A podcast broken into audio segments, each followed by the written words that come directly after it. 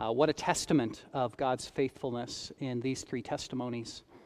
People of God, I want to encourage you to open up your Bibles, please, as we're going to be looking at Deuteronomy chapter 6. And I want to encourage you to follow along as we work through this very important chapter of Scripture.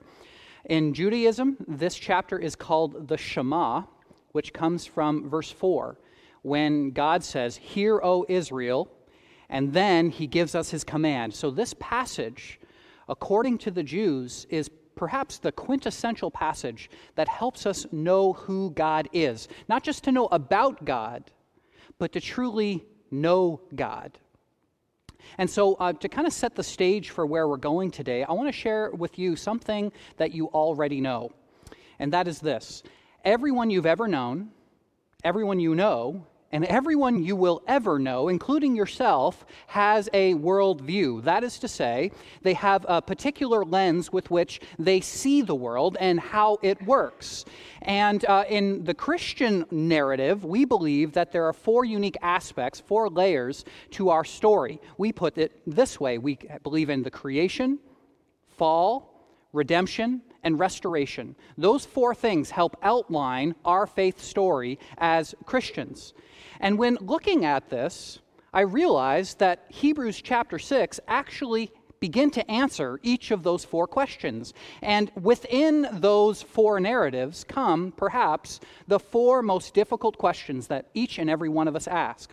Whether we're Christian or not, whether we're theists or atheists, regardless of our background or our religious beliefs or our experiences, every single one of us asks these four questions. And I put them in your note sheet, I put them up here as well. These four questions Where did we come from? That's the creation question, right? Uh, what's wrong with the world? That's the fall question. How can we fix it? Fix in quotations. That's the redemption question. And what is my purpose? That being the restoration question. I want to encourage you find one book or one movie or one newspaper article or one TV show that doesn't address or begin to address at least one of those four questions. Every single one of us, we grapple with these four questions. In many ways, they're the parent questions to all the other questions that we ask as well. And so Deuteronomy chapter 6 helps begin to unveil the answer to each of these four questions. So let's start with the first one. The first question being, Where did I come from? And the answer, according to Scripture, is this from God, the creator of everyone and everything. That's Deuteronomy chapter 4. So if your Bibles are open, take a look at that first verse. It says this Hear, O Israel, Shema, the Lord our God, the Lord is one. Circle that, highlight it, underline it, that word one. What is God saying here? What does it mean? Well, the dominant belief during that day was that there were many gods, thousands, even a, multitude of gods and goddesses that we would worship. Think about where Israel came from in Egypt. Multiple gods that they worshiped. And then God comes along and he says, No, there is only one God, and I am the true God, and there is no other. You did not create me, I created you, and I am the creator of everyone and everything. And in that culture back then, and both in our culture today, we look at this and we say, how narrow minded, how exclusive how can you possibly say that there is only one truth and one way and one God and, and all other ways are untrue? How can you possibly say that? It begins to ruffle our feathers when, when we have these kind of claims.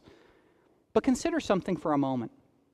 As Christians, we don't lay claim to the fact that there's one God or one way or one truth on the basis of our own moral authority, do we? No, we, we look at Scripture and we say that this is God's autobiography of himself. This is his self disclosure of who he is, which he gives to his people to outline who he is. So we don't create this out of abstraction. We say, this is what Scripture says, and we will remain faithful to it. And yet, this kind of response, I think, begs a further explanation for two different groups of people. First, those who don't believe in God, and second, for those who would call themselves spiritual but don't ascribe to the God of the Bible. And so I want to just very briefly um, address those here. So, on the one hand, you might say, Justin, uh, I'm not religious at all. So, it's not that I'm frustrated with Christianity by itself. I'm frustrated with all religions who lay claim to the fact that there's one God, or there's one way, or there's one truth, or there's one moral authority, and all other ways are false. How exclusive? How can you possibly say those things? And, and here's what I would say to you with all due respect if you don't believe that there is a creator of the universe, and that we were a, a, cosmic accident, some conglomeration of molecules that came together, and over the course of trillions of years, we finally just came to be and have a sense of consciousness, then I would ask you that on what basis would you tell me what is true from what is untrue? What is real from what's fake? What's moral from what's immoral? What's ethical from what's unethical? I think of what the Apostle Paul says. He says, if Jesus Christ were not raised, then let's eat, drink, and be merry, because tomorrow we're going to die anyway. What's he saying? He's saying that if there is no God, and if he didn't do the things that he did, then why does it matter? Like, you might as well, right now, as you're watching on your computer screen or on your TV, just turn it off, go and enjoy your life, do whatever you want to do, because none of it matters anyway. You just have streams of consciousness in your brain. You're here today, you're gone tomorrow. None of it matters. But if he is real, then it makes all the difference in the world. To the second group of people, those who would say, I'm religious, but I don't necessarily believe in the God of the Bible, then, then I would dare say that the God that you are following perhaps looks a whole lot like you. They love what you love. This God hates what you hate, thinks the way you think, is disturbed by the things that you're disturbed with. You and, and this God are like two peas in a pod. And what I would say to you is, with all due respect, the God that you have created from your own imagination is not a God to be worshiped. And there may come a time in your life in which you feel utterly worthless. And what you need in that moment is an objective God who can tell you, no, you are worthy, you are valuable to me. But if it's simply a God that you've created, then how, on, on what possible basis can, can that God that you've created tell you that? Or imagine if sometime down the road you feel incredible shame. In what way can this God come into your life and say, No, I have taken away your shame on account of the things that I've done for you? I have redeemed you. I have chosen to love you. How can the God that you've created tell you those things? And so, with all due respect, the God that your heart desperately needs is not a God that you have created. It is a God who is whether you believe it in, or not, who you benefit from, whether you believe it or not, like the oxygen that you breathe in and out. He is. You think of uh, what uh, Moses, the encounter that he had in the book of Exodus, when he says to God, What shall I call you? And God says, Call me, I am. I have no other name but this I am. And it's on that basis that we as Christians say God is the creator of the world. And on that basis, the deepest need of our heart is for a God that we didn't invent, a God that we discovered through Scripture, through His Word, a God that we know is real whether we believe in it or not. And so that's the answer to the first question. But here's the second question What went wrong with the world? And the answer, according to Scripture, is this sin entered the world. We believe that on account of our sin nature, the entire world and everything in it is tainted with sin. There's brokenness and decay in our world, and we look around, all around it, even before the pandemic, and we say there's something wrong with the world. This is not the way it's supposed to be. We see suffering and dying and death and pandemics and evil and suffering and all these things. And we say, there's something wrong here. And it's because of our sin nature. Do you remember the example that, that I gave you last week? I, I shared with you that uh, it's just so striking to me that little children, even little children who can't talk, are just such capable liars right? It's not as though when your child comes out of the womb, you have a little pep talk with them and you say, Listen, my child, if ever you want to lie, here's how you do it. No, they just know how to do it. Two things they can do. Number one, they know how to lie. And number two, they know that it's wrong. They feel incredible shame in so doing. And once again, the Apostle Paul, he tells us that, that the law is written upon our hearts, meaning it's self evident in the world. These things are things that we ultimately know. You know, um, we had an instance like this in our house just this past week. I got a little picture here for you. This is my son Noah. As you can see, there's uh, some chalk over here, and there's chalk residue all over his hands and on his pants. And right here, you see that he's holding a piece of chalk. And Julie just so happened to get this picture at the perfect time. Do you see this? This is the face of shame right here. And Julie asked him this question. She said, Noah, did you do this? And his response was this Kate did it. Kate did it. Kate's in the back seat, just a little bit farther back here. Kate did it, was his response. And Julie says, But Noah, you have the chalk in your hand, and it's right next to your seat. Kate did it. And he holds to that to this day, mind you. And so here's what we see. Even though this is a, a humorous story, we all know that we are perfectly capable of doing far more gratuitous things. We are capable of sin. And so the natural drift of every single human heart is not toward its creator, it's away from its creator. That's the river current, always downstream, never upstream. We're always moving away from God. Now, listen to me. It's not that we're good people who sometimes do bad things, it's that we're broken and sinful people who only by God's grace can do anything good at all. That's the big difference between the way Christians view the world and the way the world views the world. Because the world says, yeah, sure, we make mistakes from time to time, but if only we can legislate it, if only we can get the bad people out of the picture, if only we can make this series of changes, then the world will be better. And we say, no, absolutely not. On account of our sin nature, the traitor within, this will always be the case. We will always have sin in our life. That's the bent of the human soul. We're always bent toward rebellion. We're always running toward self righteousness. We're always filled with such narcissism that the whole world revolves around me, not you, me. That's the bent of our own hearts.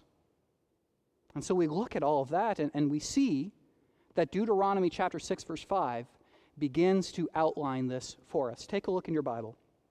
Verse 5 says this Love the Lord your God with all your heart, and with all your soul, and with all your strength. And so, this is the second thing that the Shema, the hero Israel, the command of God, reveals to us is the summary of the law. Right? So we know that the, the first half of the law is to love your, the Lord your God with all your heart, soul, mind, and strength. And the second half is to love your neighbor as yourself. And so this right here is the, the summation, the summary of God's law, which we looked at last week. Now, here's the question that I want to ask you Have you ever wondered to yourself, why was the law not given to Adam and Eve in the Garden of Eden? Why, wasn't, why didn't God give it there? Because it was self evident, because it wasn't required, because it wasn't needed, because Adam and Eve at the end of every single day, in the cool of the day, would walk with their Lord and with their God.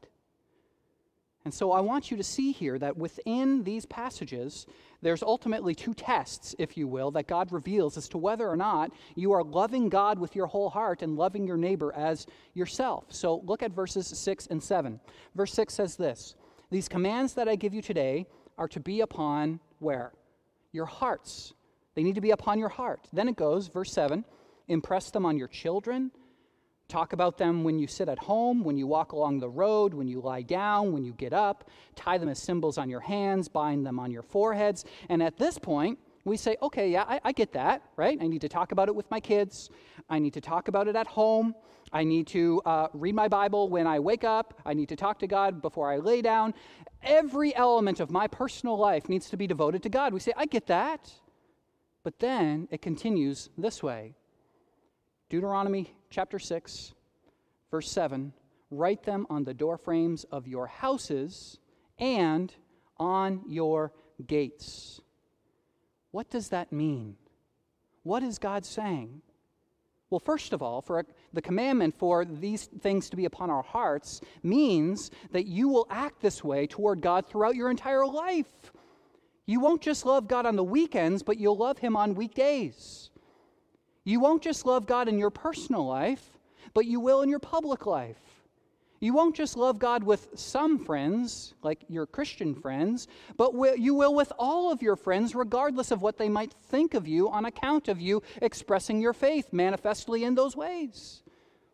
Every single aspect of your life will be devoted to the Lord your God. Now, now here's what this means. When we say write them on the door frames of your houses and on your gates, what does that mean? It reminds me of a quote from uh, Elisabeth Elliot's father. And he was a self professing Deuteronomy chapter 6 kind of Christian. And when uh, he was looking at this passage, he came to a conclusion. You know, for you and I, there, there's many Christians who have uh, biblical quotes inside their house, right? Julie and I have this. And uh, some common ones are I, I, wrote some down. God bless this home, right? You might have it on uh, a piece of wood or painted on your wall or something like that, right? Or as for me and my house, we will serve the Lord or passages like that, and those are all really great things. And many of us as Christians have those things in our home.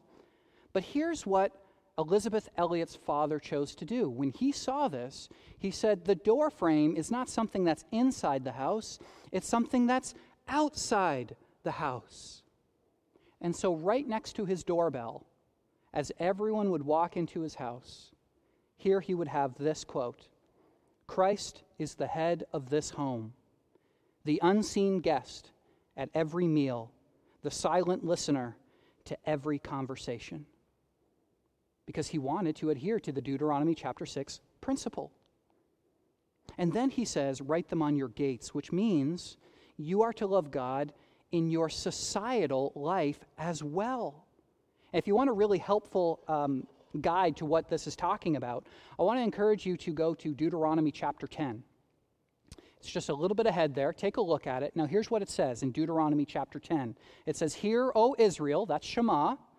What does the Lord your God ask of you but to love and serve the Lord your God with all of your heart and with all of your soul? So that's exactly the same as Deuteronomy chapter 6. But this time, he gives a description of what that looks like. He says, For the Lord shows no partiality and he accepts no bribes. He defends the cause of the fatherless and the widow he loves the immigrant and the alien, giving them food and clothing. And you are to love those who are immigrants and aliens, for you yourselves were once aliens in Egypt. So, what is God saying? He's saying it's not enough just to bring the love of God into your house. It's not enough just to bring the love of God into your private or personal or family life, as important as that is. It's not enough to love God privately, it has to affect your social conscience as well.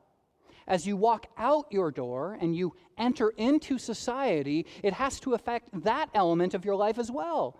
So, for instance, God is saying, I don't want the slightest whiff of racism to be in the community of those who love me. And if there is, if you show partiality, if you show prejudice, if you discriminate on the basis of nation or race or the color of skin or anything else, then here's what you're saying you have ultimately forgotten who and whose you are. You have forgotten your identity in the God that you serve. That's the point. If you're showing partiality, it means you actually haven't yet experienced my grace the love that only comes from the Father above. You don't know still that you are a sinner who is saved by sheer grace. And there's plenty other instances that, that God can give us that's equally radical to this one. And so last week we learned what the law of God does, didn't we? When you look around at the world, you ask yourself, has racism ceased? Are the naked clothed? Are the hungry fed? Are there no longer issues within our society? Of course there are. Why? Because our sin nature continues to exist. What does the law do? I put it this way last week the law condemns us. Even though the law, in one sense, helps us understand who God is and who we are in relationship to Him in a much deeper and more profound sense, the law reveals that we can never honor and submit to the law perfectly. And so it condemns us. And so that leads to our third question How do we fix it? How do we fix the problem of the world? And according to Deuteronomy, the answer is this to trust in God unconditionally. To trust God unconditionally. Look at verse 16. It says this Do not put the Lord your God to the test as you did at Massah. Be sure to keep the commands of the Lord your God and the stipulations and the decrees that he has given you.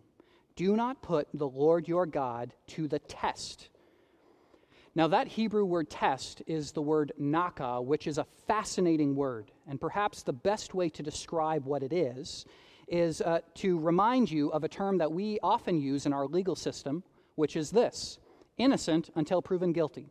Have you heard that before? This is the, the innocence clause that in pretty much every developed nation in the world, it is the law of the land. It is built within our legal system. That is to say, we need to learn their guilt, we need to prove their guilt, and otherwise, if we can't, they're innocent. Innocent until proven guilty. Well, what we see is that this little Hebrew word naka is the opposite. One way you could describe it is like this guilty until proven innocent. That's what it means to test God.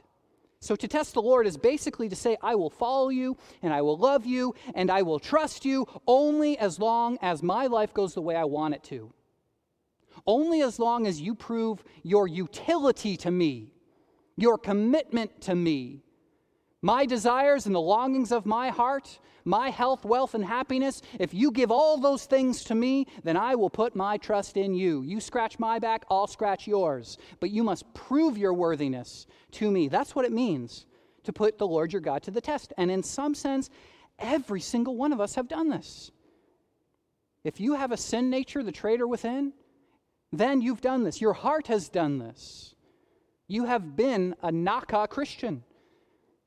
And on account of that, we still far fur- further and further away from God. But here's why this never works because He's God and you're not. He's God and I'm not.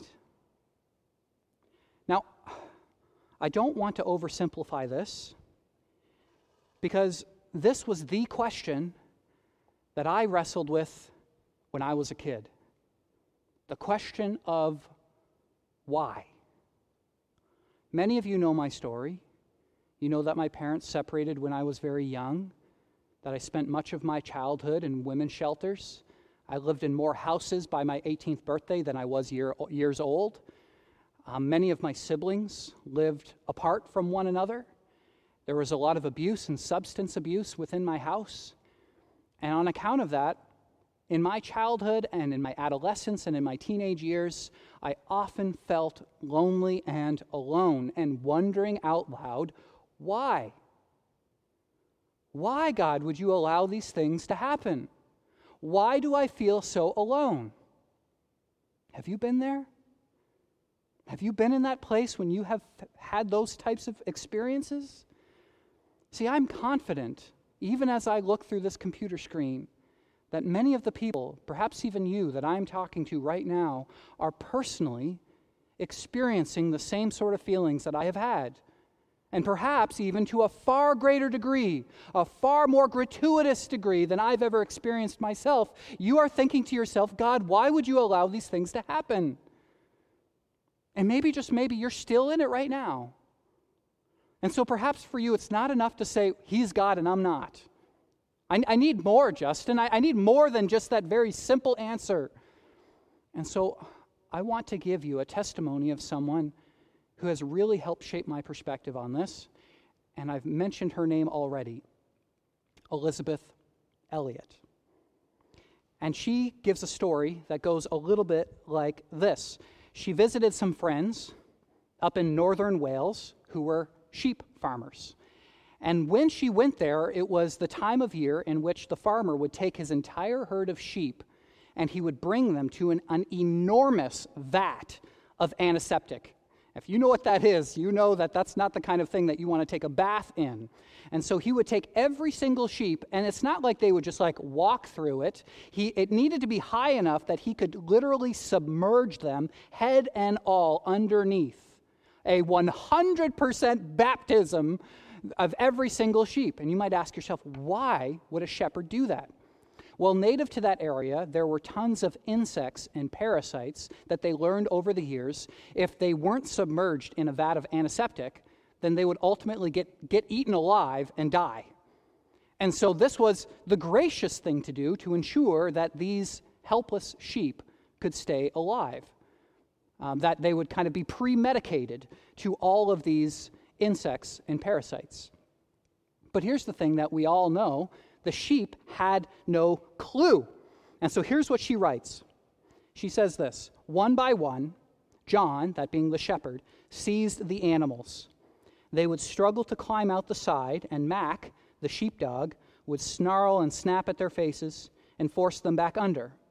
When they tried to climb up the ramp in a panicky way at the far end, John the farmer would catch them, spin them around, force them under again, holding their ears, eyes, and nose submerged for a few seconds. And she later explains the reason she did that is because the face was the part of the entire animal that had to be submerged the most, because that's the only part that didn't have fur all around it. So the face, for sure, needed to be submerged at least for a few seconds.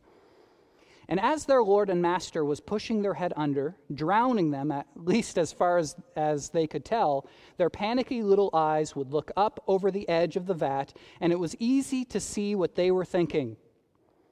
What is God doing? She says, I've had some experiences in my life which have made me feel very sympathetic to those poor sheep. There are times I couldn't figure out any reason for the treatment I was getting from my great shepherd whom I trusted. And like these sheep, I didn't have a hint of an explanation. And by the way, if you don't know who Elisabeth Elliot is, she was a, part of a very young family with two young children. She was married to a missionary who was brutally murdered by the very people he intended to reach for Jesus.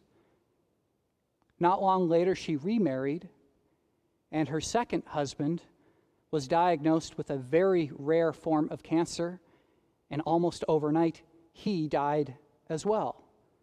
And so by her mid 40s, she was twice widowed, crying out why without a hint of an explanation. Have you been in that place? Have you asked those types of questions?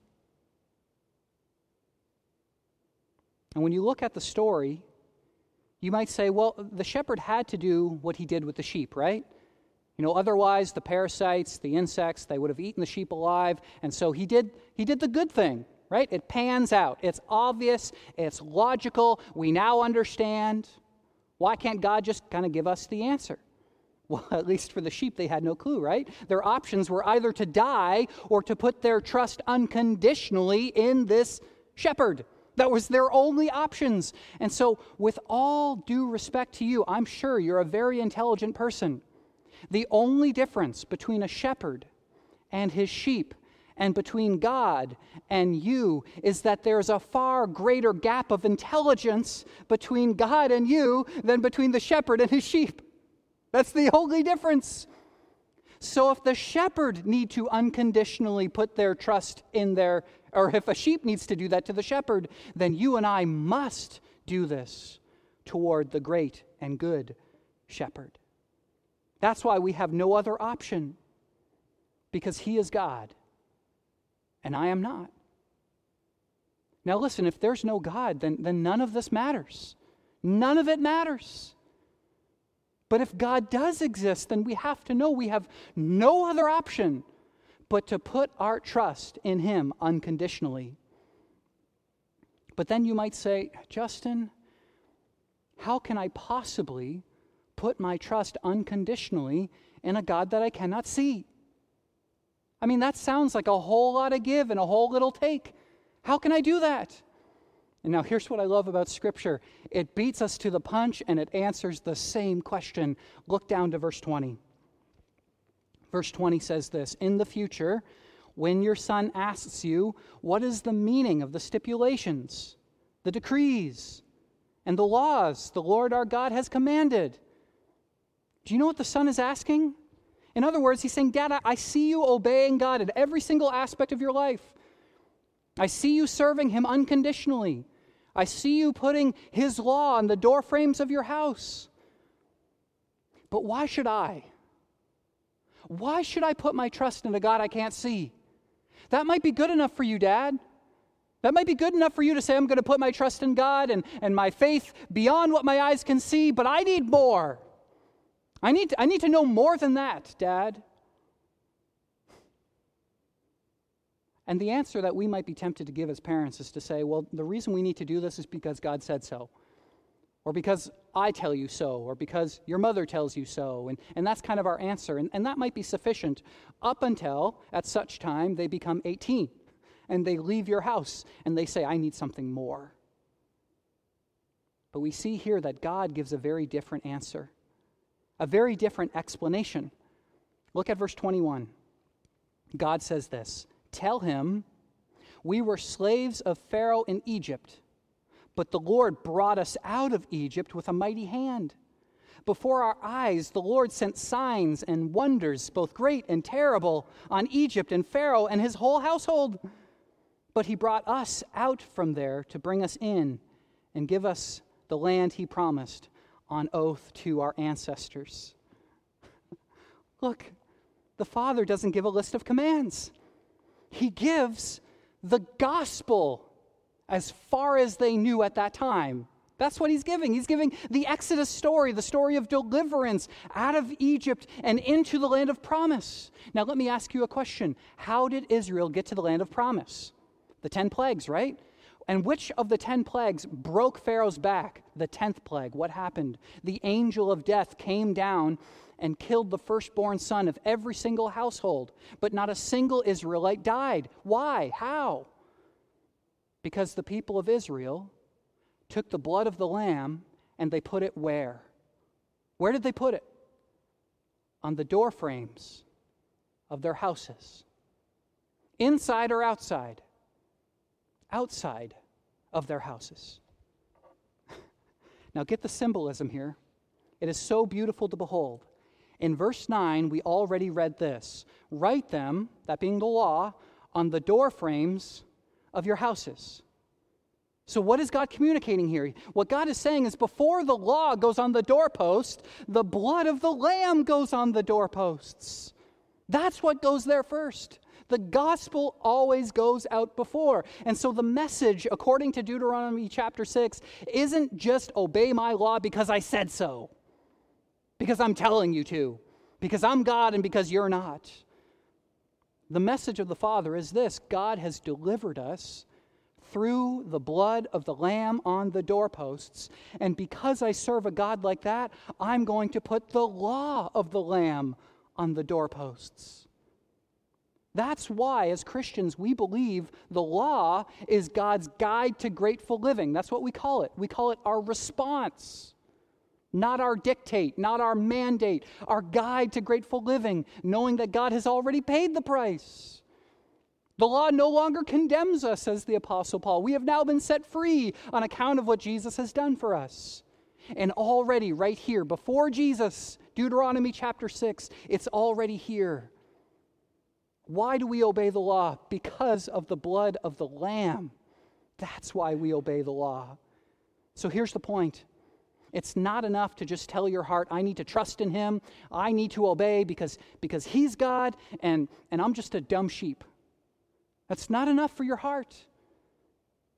But what if I told you the great and good shepherd became a helpless sheep? What if I told you he became helpless and hopeless and he was crushed for you and for me? And so, this father sitting down his son, he paints a picture. He gives him a vision of the God that we serve. He doesn't just say, Obey me. He came down from heaven down to earth. He took on flesh. He became helpless. He went toward the cross, and there his blood was poured out on the doorposts, on the wood, so that we could be set free. Do you remember Elisabeth Elliot? There's one aspect to her story that I didn't tell you because I wanted to keep it until now. This is how her story ends. She says this There will be no intellectual satisfaction on this side of heaven to that age old question, why? There won't be. But although I have not found an intellectual satisfaction, I have found peace. And the answer I say to you is not an explanation, but a person Jesus Christ, my Lord and my God. It is He who was the Word before the foundation of the world, suffering as a lamb who was slain.